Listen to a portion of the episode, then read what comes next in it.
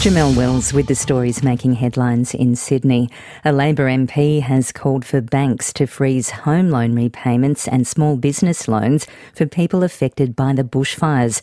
The member for Keira, Ryan Park, says those who've lost their homes and businesses will need help. He says many regional businesses do their strongest trade over summer. Uh, they've been very good in the past, and I'm not here criticising any financial institution or bank. It's just sending them a signal that they've got to be wary as these people rebuild, as they get their lives back together, as the immediate crisis um, moves. A man who was pulled from the ocean in Sydney's south on Christmas Day has died in hospital.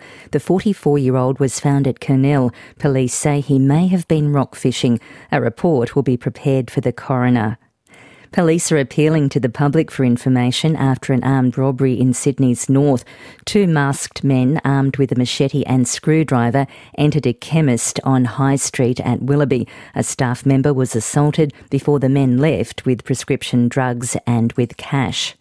In cricket's Big Bash League, the Sydney Sixers have had a six wicket victory over the Melbourne Renegades at Docklands. Chasing 153 for victory, the Sixers reached the target with one ball to spare, with James Vince top scoring with 41 runs.